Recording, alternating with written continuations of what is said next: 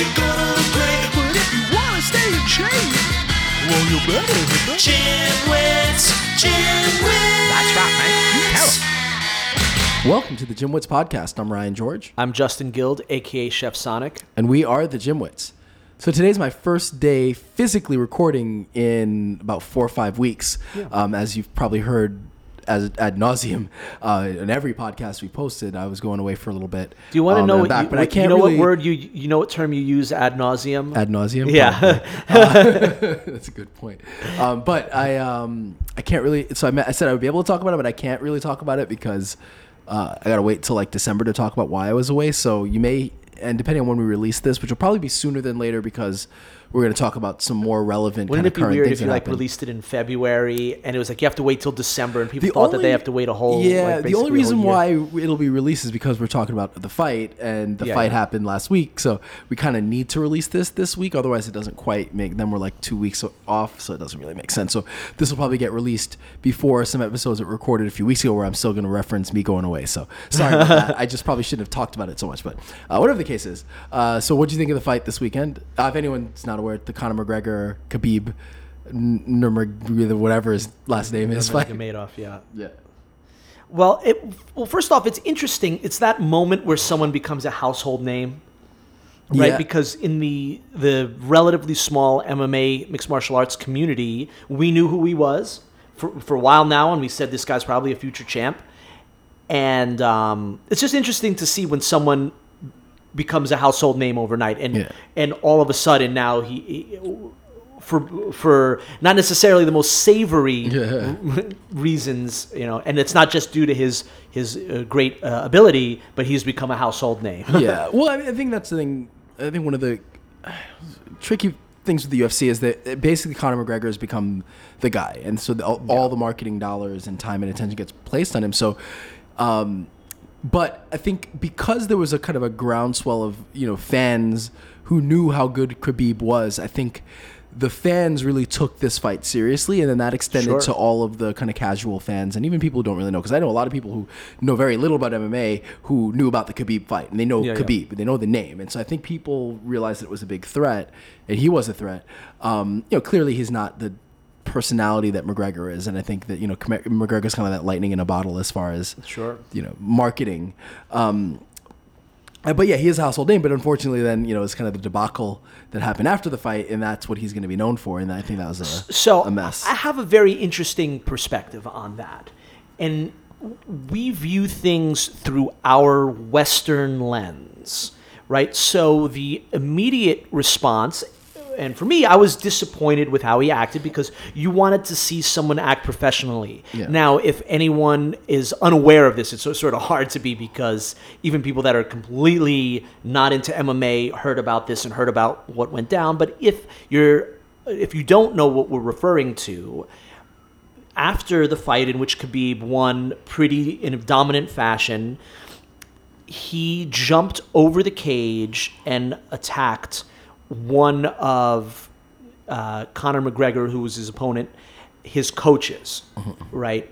And this had been building up for a while. There's the very sort of the the abridged version is that Conor had been trash talking him about his religion. He's Muslim, uh, about his homeland, uh, Dagestan, about his father, uh, um, and he attacked Khabib, Conor did, him and his entourage attacked him on a bus uh, in Brooklyn during an, uh, a UFC a little while back, where he threw a chair through a bus and actually injured other fighters who had to pull out of fights, and it was uh, that was a debacle on Conor's Yeah. side, right?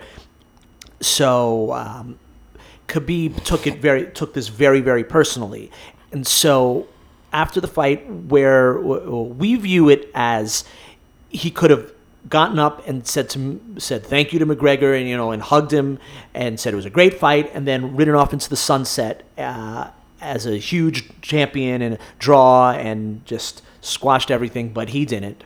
He took the exact opposite approach by jumping into the crowd and attacking um, Dillon whatever his name is and uh, w- was immediately vilified for it and is going to be suspended by the um, the commission by the Nevada State Athletic Commission, uh, Dana White, the, the standing president of the UFC, was very very unhappy and made his thoughts known immediately, and that's the the immediate thought is he's really hurt. He's he's going to get suspended. He's really messed up his career.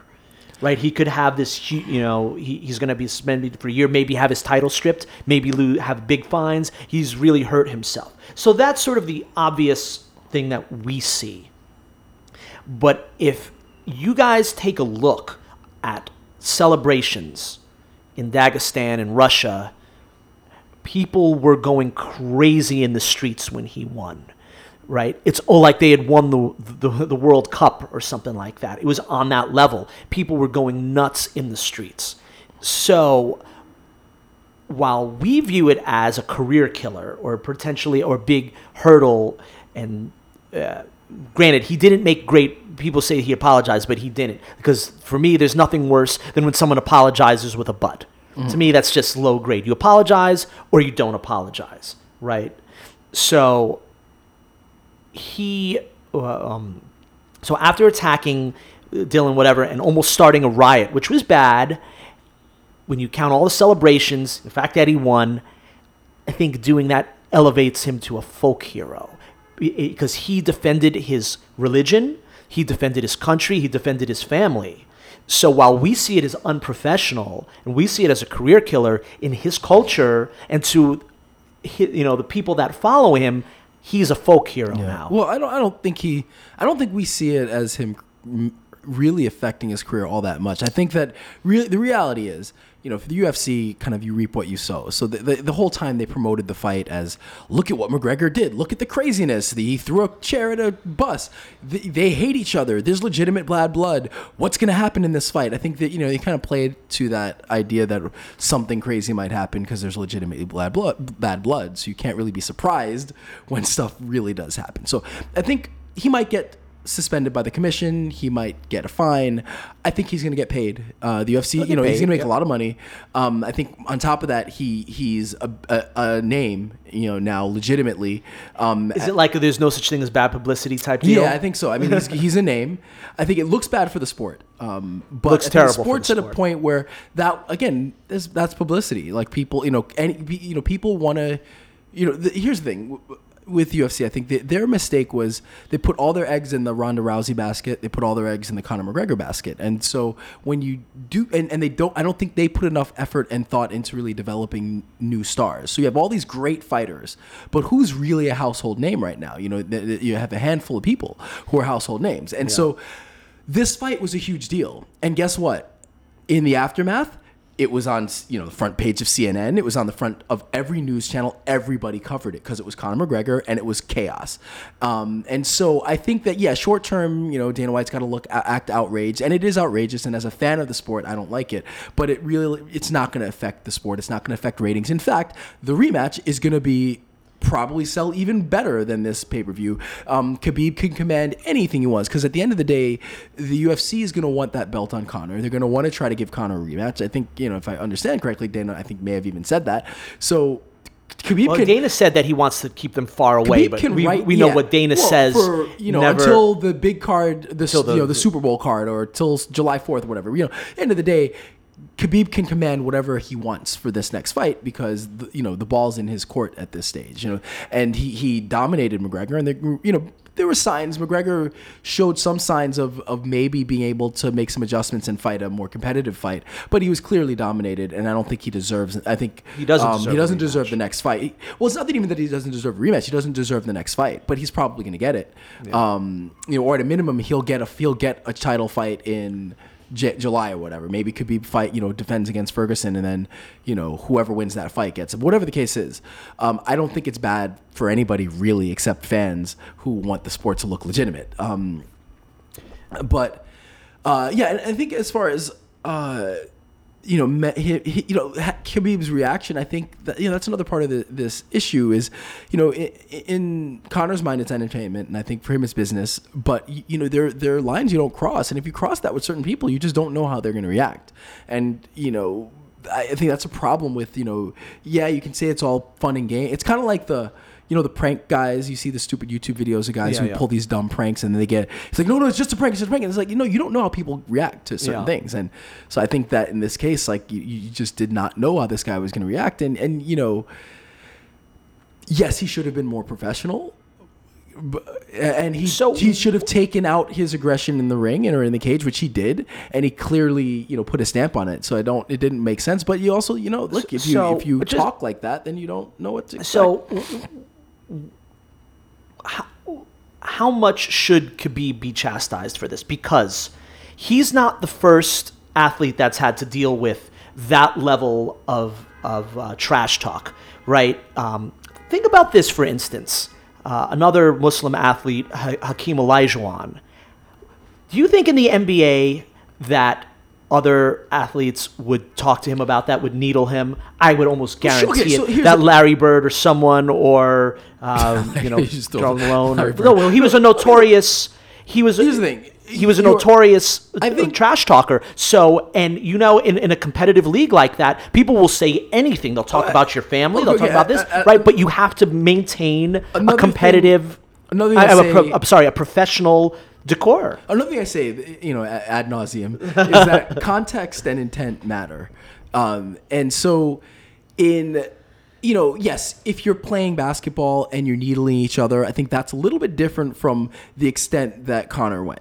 And again, in his mind, you know, in context, yeah, in his mind, it, it's it's um, you know, it's it's uh, just trash talking. But the reality is, this is a fight. It's a sport of aggression, testosterone. They're fighting. They're literally fighting, and especially when it's over, there's you. You're just the level of um, level of. I, excitement Yeah, um, plus other people and the emotions involved uh, you can see it happening i mean we see we see that happen where there is legitimately bad blood and, and you know you and they're, they're just lines you don't cross uh, and yes, he was wrong for doing that, but you, it's hard to ex- it's hard to not expect or anticipate something like that.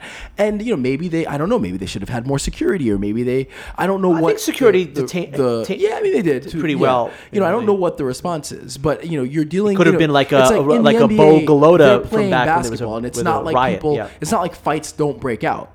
Um, so yes, you you want you expect him to have restraint. And you hope they have restraint. You hope that at a minimum he just doesn't acknowledge him. But again, with with the way that the, the you know the way that the, the kind of nature of the sport, I just don't. I think you he should know better than to say some of the stuff he was saying. And, and it's kind of like when Chael Sonnen, you know, kind of a, another example of somebody who said crazy stuff about Brazilians you kind of the way he said it was so ridiculous and over the top that you know he's joking, but it was still insulting and it still upset them. Now they didn't go, you know, and and fight after, you know, attack him after the fight, but you know, you, you kind of there are lines you don't cross, and so and and and once you cross that line, you kind of have to hope that the other party is professional about it. Otherwise, you know, it's it's hard to you know, yes, you- violence isn't uh, after you know when it's outside of the ring, it's not you know appropriate, but y- you know, again, you you know he has to have some of the blame you know and and i mean that's part of why he's a multimillionaire for, for, as far as conor's concerned it's because he does talk trash and because he does say the crazy stuff so you know it, it, they're you, it's kind of good and bad um, when he's dealing with it So I- I just wanted to mention one thing on the hypocrisy front because we know that Dana can be uh, a big time hypocrite. We're talking about Dana White, the president of the UFC, and Dana's done some great work. Uh, you can't deny what he's done, but he was. He said this was sort of the, his the craziest, the worst experience he's ever had in MMA. But you know, if there's a rematch, they're going to use every bit of that footage to promote the fight at the end of the day which I will. find so funny. It's- they use the see. I find it uh, it's ridiculous. They used the bus incident, which which we've sort of which people have forgotten about, but that was just as bad, if not worse. Yeah. I th- actually think it's worse than what Khabib did because he could have he could have killed someone. Right, the bus could have. Who knows what could have happened? Yeah, So no. Khabib, you know, it was a scuffle, right? But yeah he um you know what Conor did was was really worse. Yes, he was arrested for it and he lost a lot of money because of it. But or, you know, it's you know, it's just funny how those things are forgotten. But Dana used it as a promotional Yeah. tool, and he'll use this footage as a smart. promotional I mean, he's tool a smart too. businessman uh, you don't get you don't you don't take a sport from nothing to you know the I mean it can't it's hard to say it continue saying it, but the fastest rising sport in the world um, without being a shrewd businessman. But it is kind of hypocritical to on one hand talk about it like it's the worst thing that ever happened, but you know yeah we'll see we'll see how it's promoted. But um, all right well let's uh, I guess anything else uh, while we're doing our UFC talk, which I might have to put in the show notes. Like you can skip to you know like eight minutes to to miss the, the discussion. But um, anything else to add, or you want to get into? I the, think that that's you know I, I think that that that covers the the uh, the bases with that. All right, cool. Oh, there, there, there- one other thing. Um, if there's any uh, any Major League Baseball fans, are you aware that the Yankees were eliminated last night? Yeah, yeah, yeah. It's so funny how some years back that would have Devastated probably- me, yeah, And now now you're just sort like, of yeah, like they lost. Did you even watch the game? I asked Alexa. it was like at eleven o'clock. I was like, Alexa, um, you know, what's the score of the Yankees game? Yeah, yeah. And it was like they were down. Uh, so I didn't realize they, they almost came back. They almost won the came fight, back, won yeah. the, won the game, but yeah, no, it's the Yankees eliminated. Um, yeah, is what it is. It's just funny that that how a few years back that yeah, would that would have been like a devastating. and especially because they lost to the Red Sox. yeah, exactly. Rival. Makes it even worse. all right. Well, I still hate the Red Sox, but all right, well, well, now we're doing an interesting studies edition. Uh, we haven't done this in a while, so we'll kind of um, scoured the internet for a couple different studies that that are interesting. As usual, like you know, we try to always have the you know make sure you know with any of these studies, a lot of them are preliminary, a lot of them are small. They need more stuff, but it's always kind of interesting to see what what's out there, what's new, what what people are talking about. So. Um, the first one comes from Oregon State University. Uh, the study is basically about industry jargon being too difficult to understand, and um, and kind of some problems with that. So when it comes to the fitness industry, um, that maybe kind of the way that things are written might be too difficult for people, you know, people to understand. Which I guess said that already. So um, I think you know the, the issue is so we look for when you're when you're looking for something that's kind of like let's uh, what's called readability, right?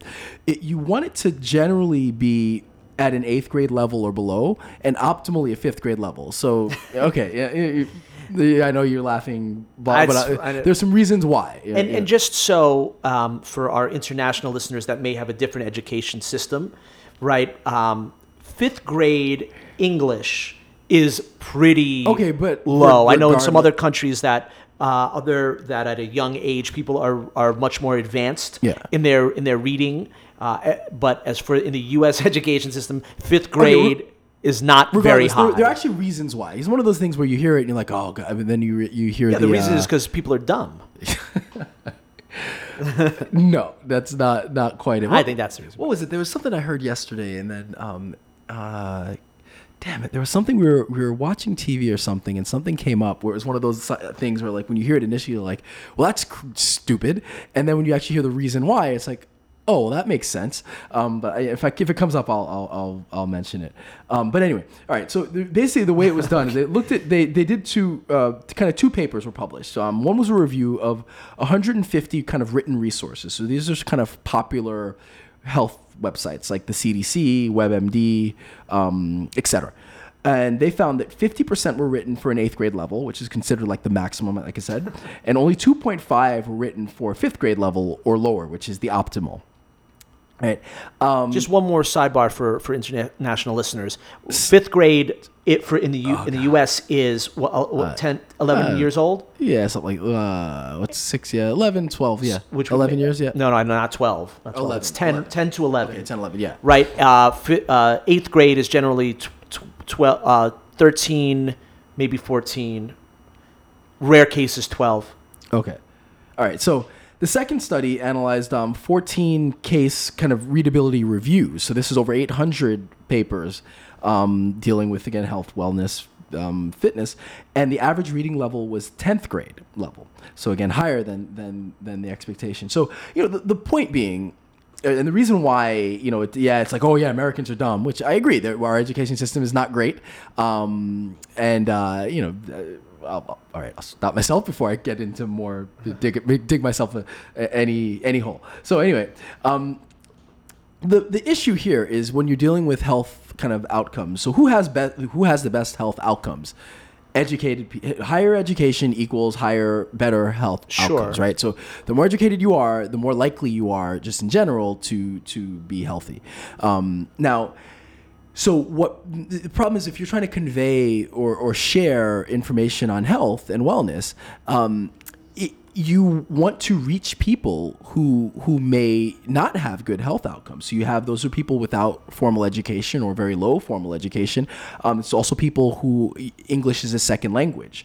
So the the point is, it, we we want to make health and wellness accessible. That's what kind of what we do as well. Is when we talk, we I try to keep things as Talking simple- about a fifth grade level. well, probably, but I, I try to keep things as simple as possible, especially like with the information, because I don't need to speak industry jargon. I don't need to, you know, like you'll hear a lot of trainers who, um, and you know, not to make this like this is why I'm better than all the trainers, but like you know, sometimes I'll hear trainers that talk to their clients and they they they use the jargon, but it's almost as a way to like make themselves sound like they know more than they know. They sound smarter than they are. or We've known sound people you know, yeah, we know tons of people. Yeah, exactly. One is a listener of the podcast, probably. so, um, you know, and, and the but you know, but the point is, like, if I know that jargon, I don't need to. Yeah, if I'm talking to another trainer, maybe I can I speak that language, but. Otherwise, I want to keep things as simple and straightforward as possible. I want to make sure people understand what I'm saying. I don't want. I don't need you to think I'm smart, um, or know what I'm. I need to. I need you to understand the information I'm trying to share.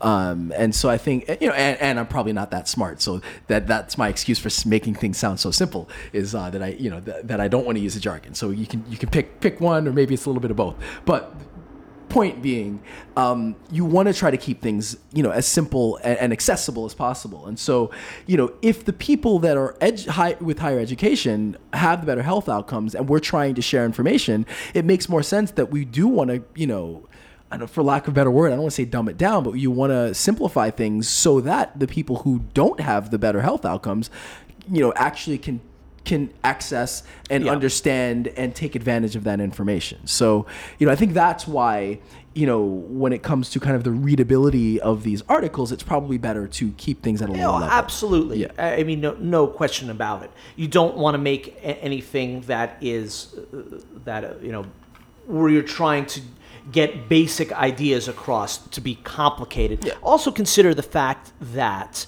a lot of people read on their phones. Yeah. It's small. Yeah, there's people with different, you know, that English might be a second or third language. Um, people read quickly.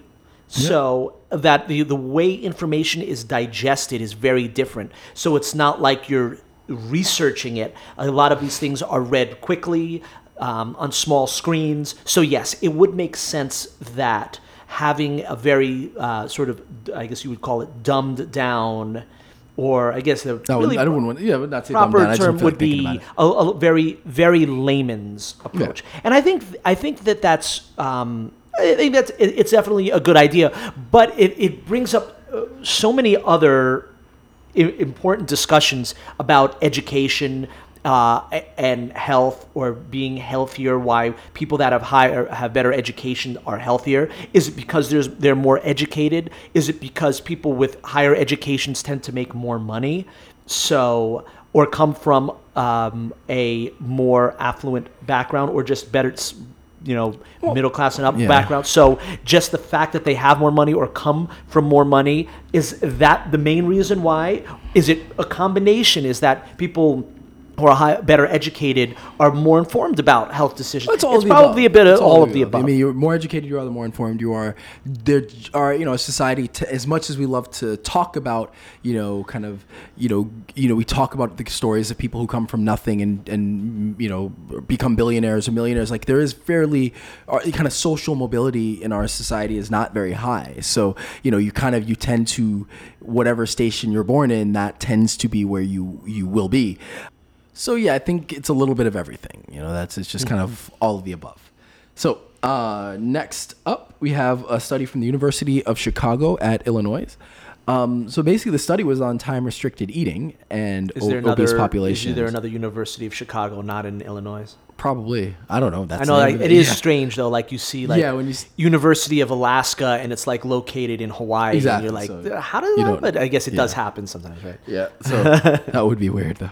Uh, um, so anyway, so they studied. Uh, so so this is kind of um, like intermittent fasting, um, which we've been all the rage lately. Um, but basically, it was uh, 23 obese volunteers, a- average age of 45, an average BMI of 35, which is which is I think considered morbidly obese, if I'm not mistaken.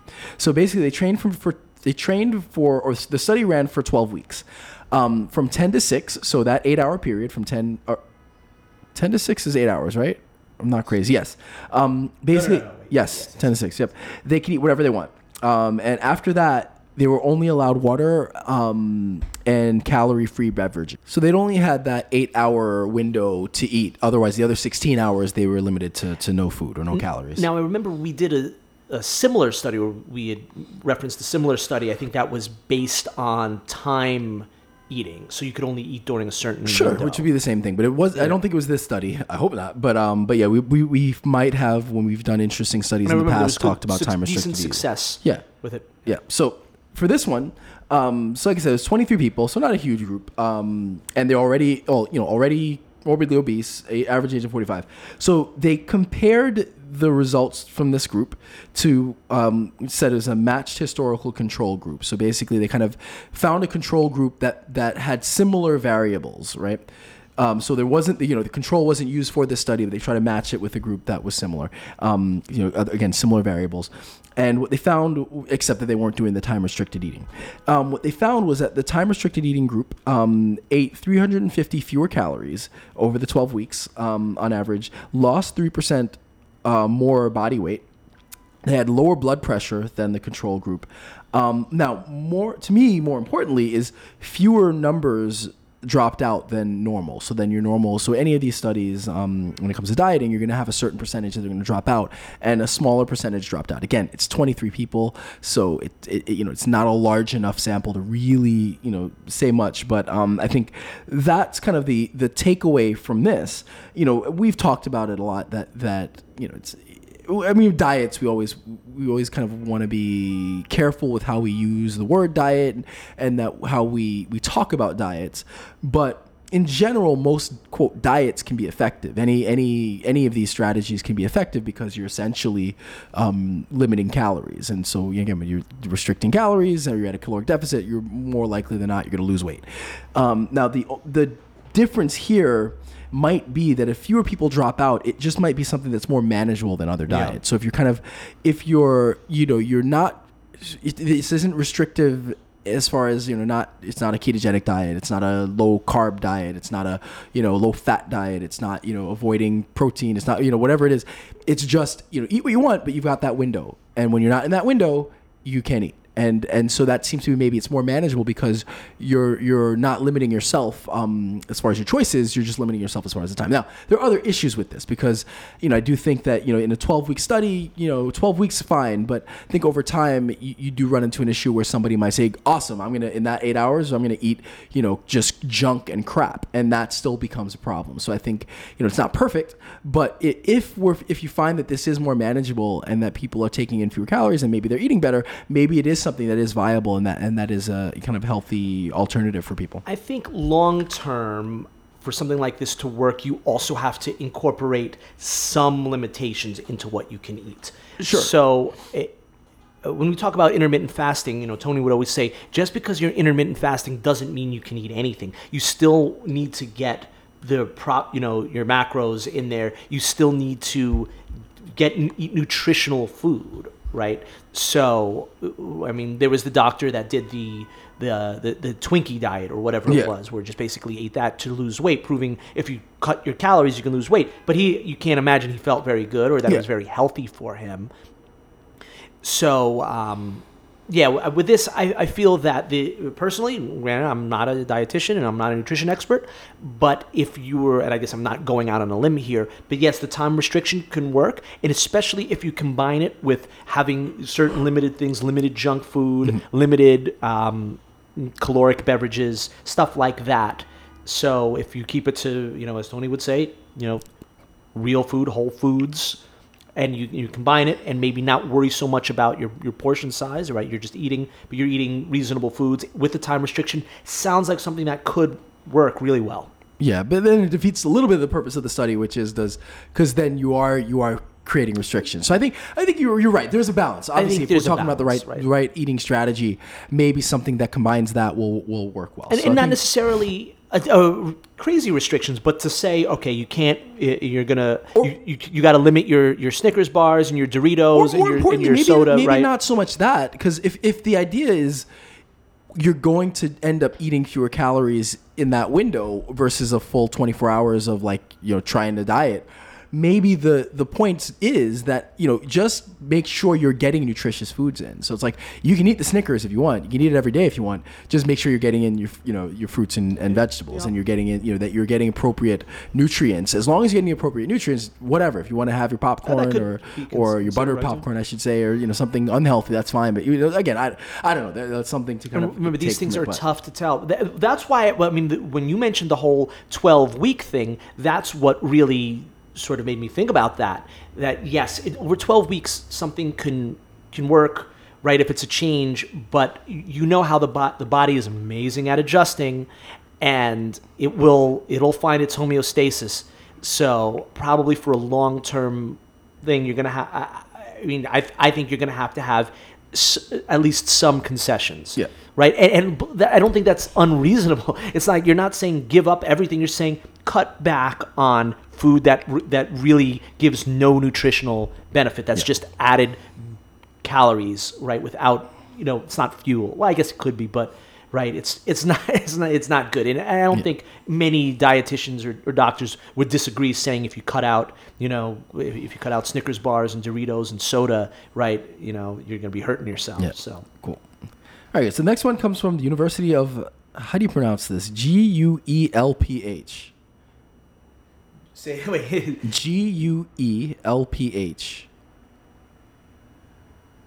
Yo, Gulf? I, uh, did I s- like? Did I spell? Did, did did like the iPhone spell check this wrong? G U L E P H. Yeah. How do you pronounce it? I wonder if I do a quick.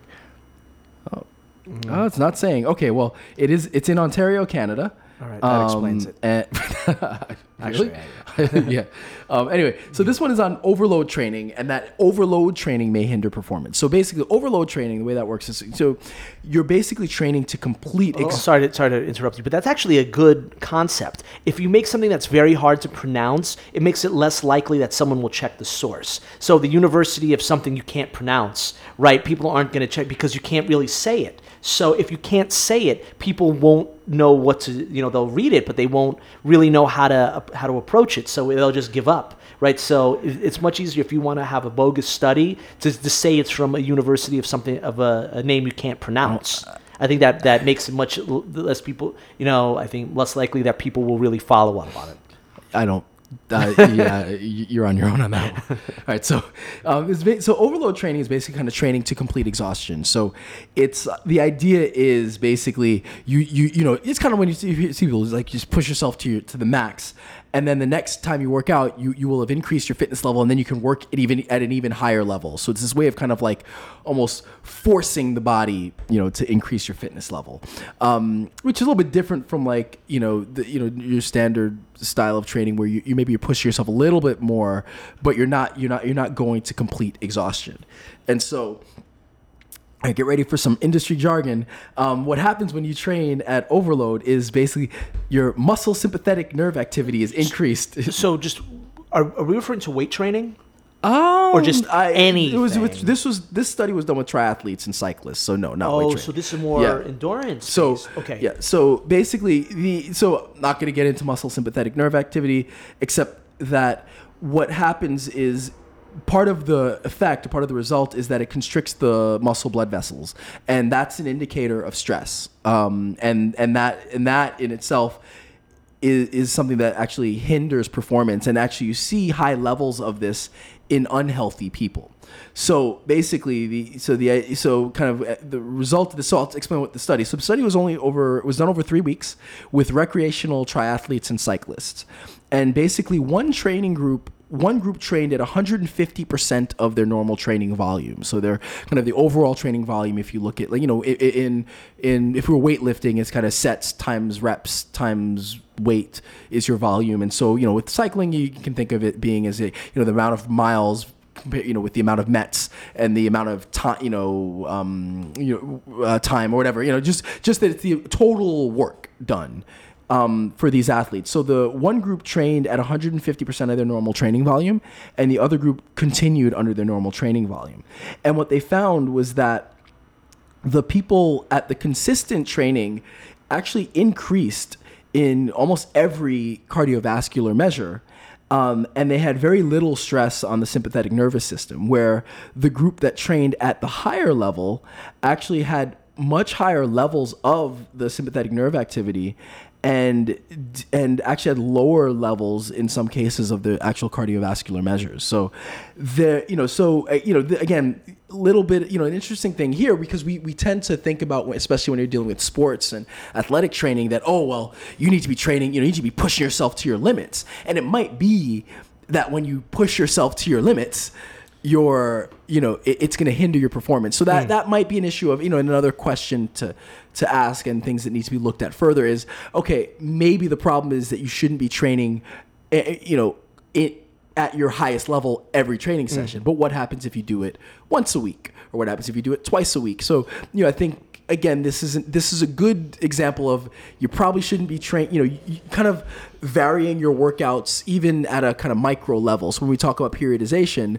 you know, there's different phases of your training that's geared towards whatever your your competition or sport is but even within you have these micro set your your workouts themselves. And so the idea is yeah some workouts are going to be your super high level. Some workouts are going to just be steady you know normal. Some workouts might take it back a notch. So um, you definitely don't want to be training all out crazy every session. But then the question like i said um, which further studies you know are, would be needed for is like what level you know how often should you should you ever train at 150% should you always stay at you know what is the right way to kind of go to make sure you're maximizing your the kind of training effect? So uh, it, it, you actually bring up some great points, and there's a few uh, uh, concepts to be thought of um, the, mixed in with it. So the first thing you mentioned is recreational.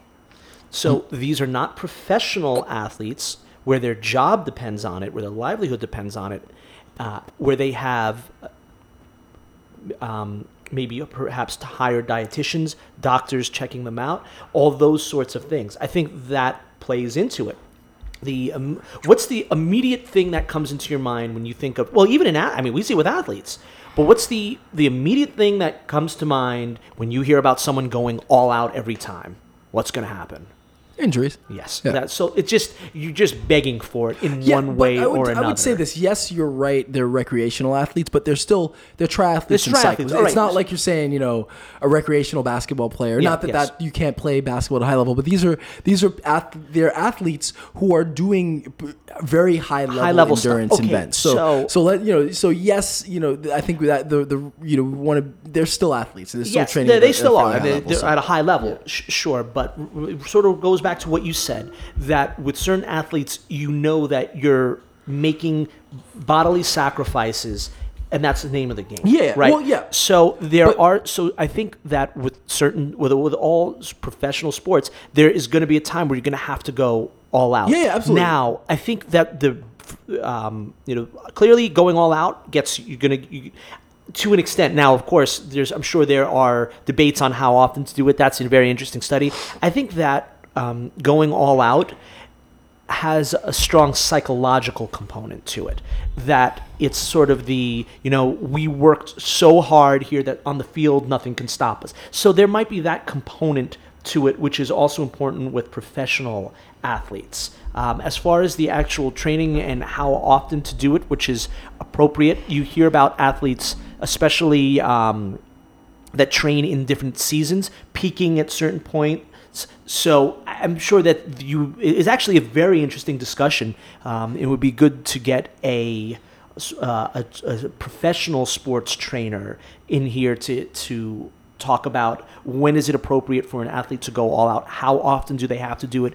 What how do they have to gear their diet when they're going all out? What do they what do they have to do to help them go all out? Do they have to do extra stretching? Do they need to do prehab exercises? So there's a lot that goes into it. And now we can take put the going all out. Now granted these are these are um, uh, endurance uh, athletes. But you could take the same thing for any sport, as you mentioned, for any sport, for weightlifting.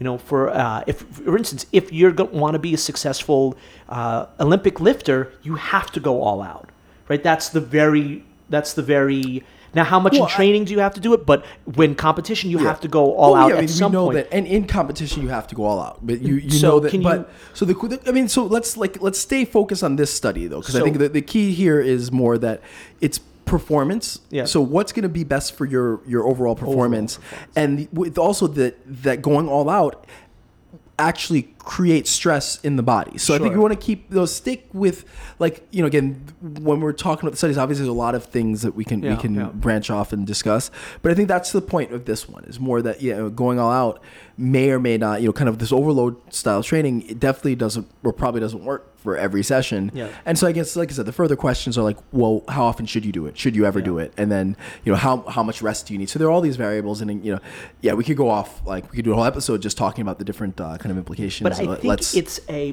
but but I think it's a, uh, an important study, and um, when you look at the when you look at sort of the, the, the CrossFit craze, they sort of push going all out a lot. Mm-hmm. Right now, I don't know completely about because I know it differs from across you know different locations, but that's sort of a, a big concept behind them, or at least what I've heard. You know, I know it's anecdotal, but they go all out a lot. So when you take this study and you put it into something like CrossFit, which potentially involves uh, movements and exercises that are more dangerous than uh, cycling or swimming or whatever it is. So, you know, sort of you're at your own risk when you train all out all the time. Cool. All right, so let's get to the next study. Um, this one comes from Neuroimage. Um, it is basically the, the idea that exercising after motor skill learning actually helps to improve learning. So, the for this one, what they did was you they did four, uh, 15 minutes of cardiovascular exercise. Sorry.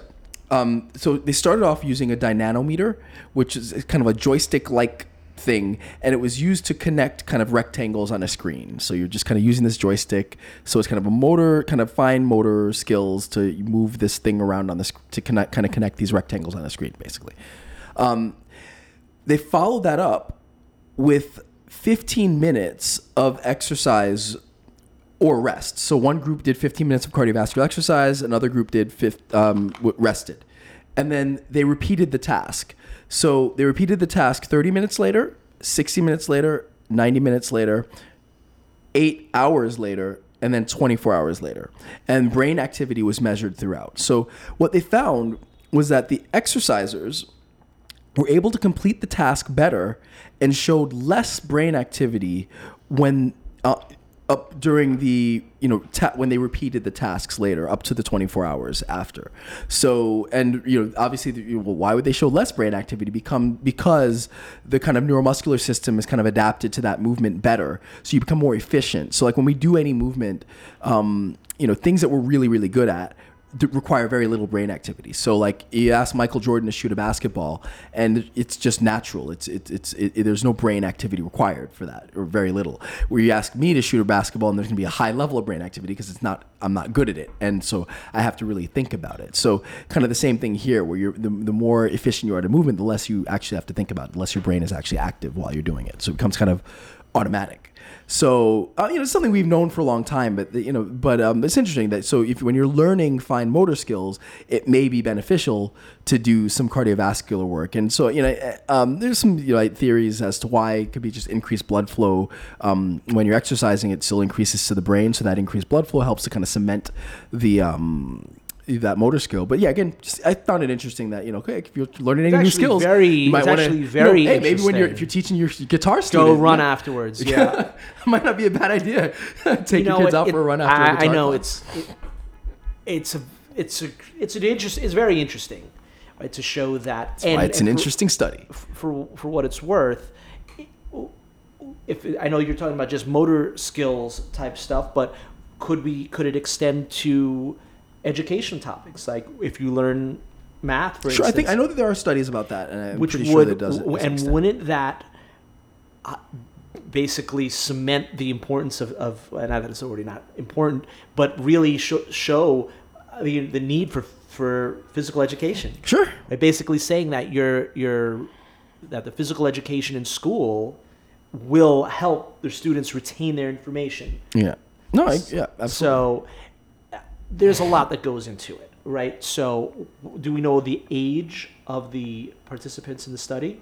Um, Because that sure makes a difference. Because we, all know we that probably do, but um, I'm not seeing it. I didn't put it in my notes. All right, that's important because we know that the older you get, it's the your brain is not as good, is not as efficient at learning new things. sure. Right. So that certainly plays into it.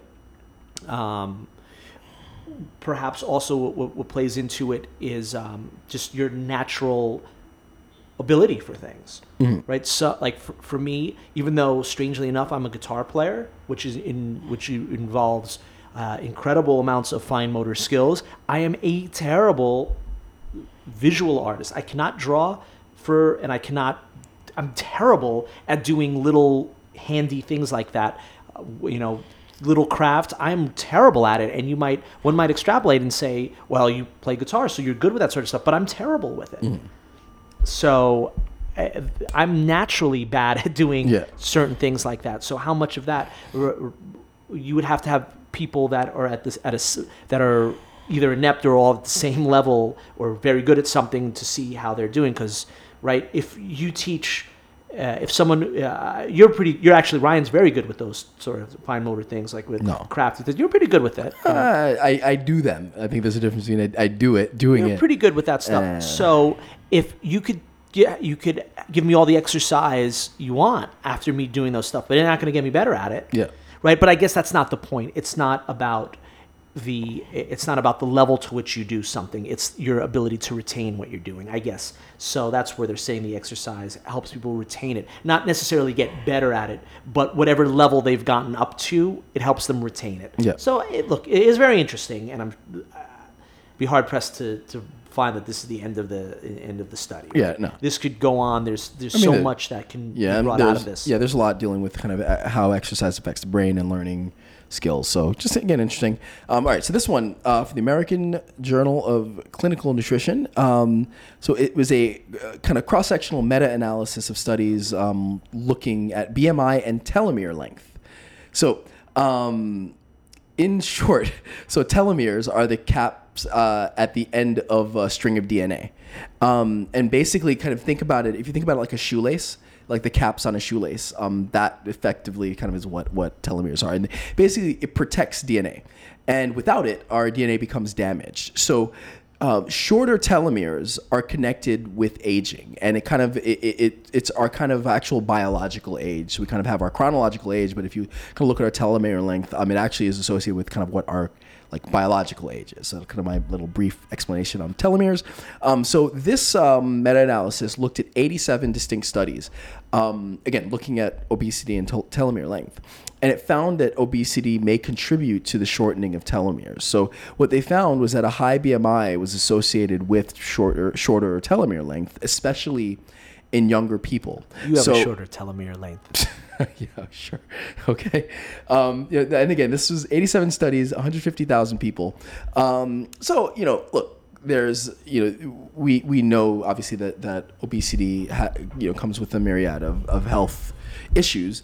Um, and so, you know, of which shorter life expectancy, and uh, you know, I guess some to some extent it's like a chicken or an egg thing. Like, are these people obese because they have you know naturally shorter telomere length, or is or the telomere is the telomere length shorter because of the, being obese? But again, it's interesting. I think um, just stuff dealing with telomere length is is fascinating to me. Anyway, uh, it's not why you're laughing.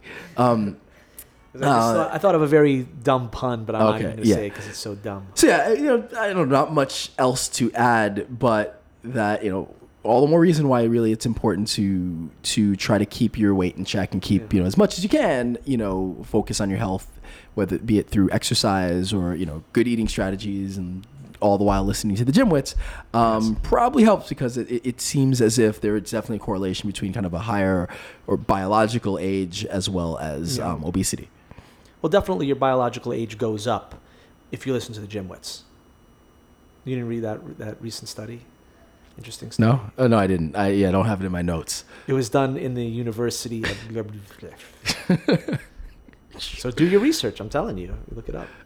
I'm too tired for this. I think we need, we, yeah, uh, yeah. I think we need Tony uh, and her energy to to to to make this joke work, or, the, or this little uh, riff. But anyway, next study, last one. There's another study. Yeah, there's one more. Yeah, I, there's like 60 that I've just got loaded up, so I don't know what to do with them. Um, all right, so this is basically comparing eccentric versus concentric only training. Um,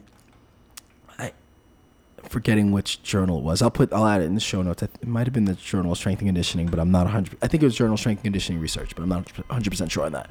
Um, so basically, eccentric only training would be you know okay. So eccentric and concentric. Uh, you know we've talked about this plenty of times, but um, concentric is so if you're doing a biceps curl, like the concentric portion is when you're you know flexing the arm when you're decreasing the angle at the elbow when you're lifting the weight or curling the weight up.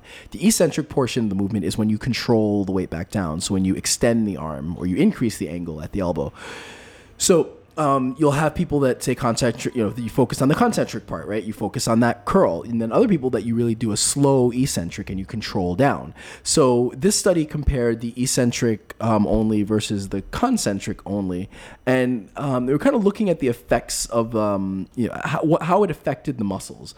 So basically the participants did three workouts a week uh, for 10 weeks they did four sets of 8 to 10 reps of the leg press so um, they basically did either the, the max they either did 80% um, so they did, they did their they did the maximum for that number of reps either for you know eccentric or their or concentric. So they did 80% trying to get 8, 8 to 12 reps. Um, and what they found was that there was similar changes in the muscle volume. So the muscles the overall volume of the muscles grew.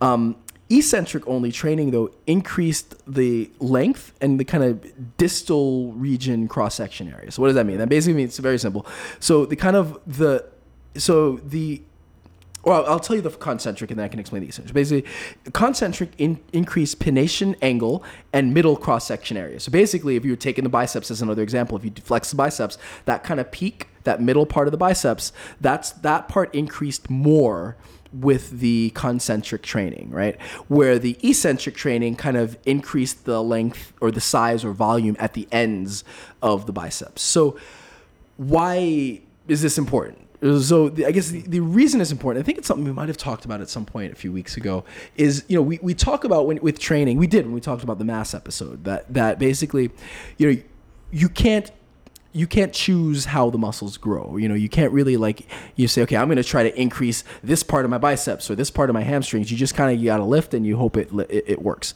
But there is some research that shows that there might be ways to possibly maybe increase a certain region distally versus the the middle. So like you know, it's like maybe you can kind of sort of possibly increase a little bit more in one area or another. The issue is that there's not enough science and there's not enough research there to say exactly what the best way to do that is. But again, again, I guess further, you know, confirmation that there might at some point be methods of possibly kind of increasing specific areas of a muscle more than, than another. I, I, I personally think it'll never be so much that you're really to modify your training all that much. But it might be that like if you're a bodybuilder and let's say, you know, for some bodybuilders, like they want, you know, to get a full biceps, maybe they're finding that the, at the ends of the biceps, especially towards the, the, um, biceps tendon maybe it's it's not doesn't it's not full enough and that maybe doing eccentric training might help fill that out and for a bodybuilder where like every little bit's going to count maybe you know that does help with the training so you know i think that for me that was kind of the, the main takeaway i don't know if there's anything not much to, to discuss there really Well, I like to use uh, eccentric training just because it's a variation, right? So uh, for me, and I've been doing a lot of weightlifting. You've noticed any difference? Maybe walk like you're bigger i don't know Yeah, have you no, been training I've more i don't know are you bigger, okay I'm maybe bigger, Yeah. right? It just Okay. that's always how it's been for me. I just I uh, not necessarily look all that um, uh, that ripped, but I just get big. That's just always been my thing. Um, although my cut phase will start soon, so Mm-hmm. why because I think I just want to I want to do that. I'm sorry. You know, lifting weights, Getting ripped? for a while. Yeah, I like to get a little more ripped if Okay. possible. So. Um, Plus, I'd just like to get back into better cardio shape, Okay. which I'm not in right now Uh. because I've been lifting so much. So um, I, I just like to do it because it's it's a variation. Like mo- the majority of my my lifting is just is sort of standard lifts, focusing on the concentric with uh, you know with controlling the weights back. But occasionally, I will I will um, I like to do it actually at the end, sort of in my final set, final few sets. Do something where I focus on the eccentric a little bit more, just because it's a nice variation. It's good for muscle endurance, and I, I just I think it's a nice variation, and I think it adds. Have has have I noticed anything difference um, aesthetically? Absolutely not. But it's just it's just part of the workout, and I think it's you know certainly something that i- i- you know is good to incorporate. Cool. All right. Well, I guess that that's all I've got. Uh, studies. You had a. Did you have a rant? Do you have time? Do you want to I, go? I do got I do got. okay. What's your What's your rant? When it sounds too good to be true. When you're really not sure just what you should do. Look around, chances are you're on BS Corner. That's Bull Corner. So, in this episode of BS Corner, we have a good one. Now, this one isn't completely new, but it's still relevant, as in people are still buying this product, it's still being advertised, and she's still pushing it. And it's the body flex method, and it's um, by uh, Greer Childers. Ever heard of the body flex method? Not sure. So basically, what uh, Be messed up if she's like a, a, a listener of the podcast and really likes us, and now we're we're, we're trash. uh, I don't think she does. Well, she might. She might, but um, All right. Well. well, All right, so regardless, body flex? Tell me about it. basically, it's a system of uh, exercise and weight loss, and wellness, based on aerobic breathing. Basically, the idea that deep breathing exercises can help you lose weight. And uh, along with a lot of other things. So, these are the claims that her uh, system makes, or that she makes. Um, uh, let's take a look here. So, you know, abdominal manipulation. You have to work the muscles from the inside out. You have to be able to manipulate the inside of your abdomen. When you do this, you strengthen the muscles, and when you strengthen the muscles, they get shorter and make your stomach flat. Sounds like BS. Yeah. All right. Um, oxygen heals disease. Basically, claiming that oxygen helps the lymph the lymph system to kick into high gear and get rid of those toxins in your body. You are going to be, be sick all the time with cold, flu, and whatever comes along. One out of two in, uh, of us in this country will get cancer in our lives. One out of four of women, women will get breast cancer. So on. Basically, makes claims that that her breathing method can prevent cancer, cure cancer, prevent disease. so that the but the, so does the method like does your ox, it increases like your oxygen uptake or something? Or I your- think it. your Yeah, I VO think like- somewhere it's set. Yeah, it's. Um, yeah, all right, so it's an accelerated aerobic breathing technique, increasing oxygen. So it's increasing oxygen. okay. Uh, Sounds like yes. All right, so yep, um, and it, it of course claims that you're going to lose weight. Now I looked on the website and I found are tons of other ridiculous claims like that her breathing method can help you come off antidepressants. That's irresponsible to make that claim.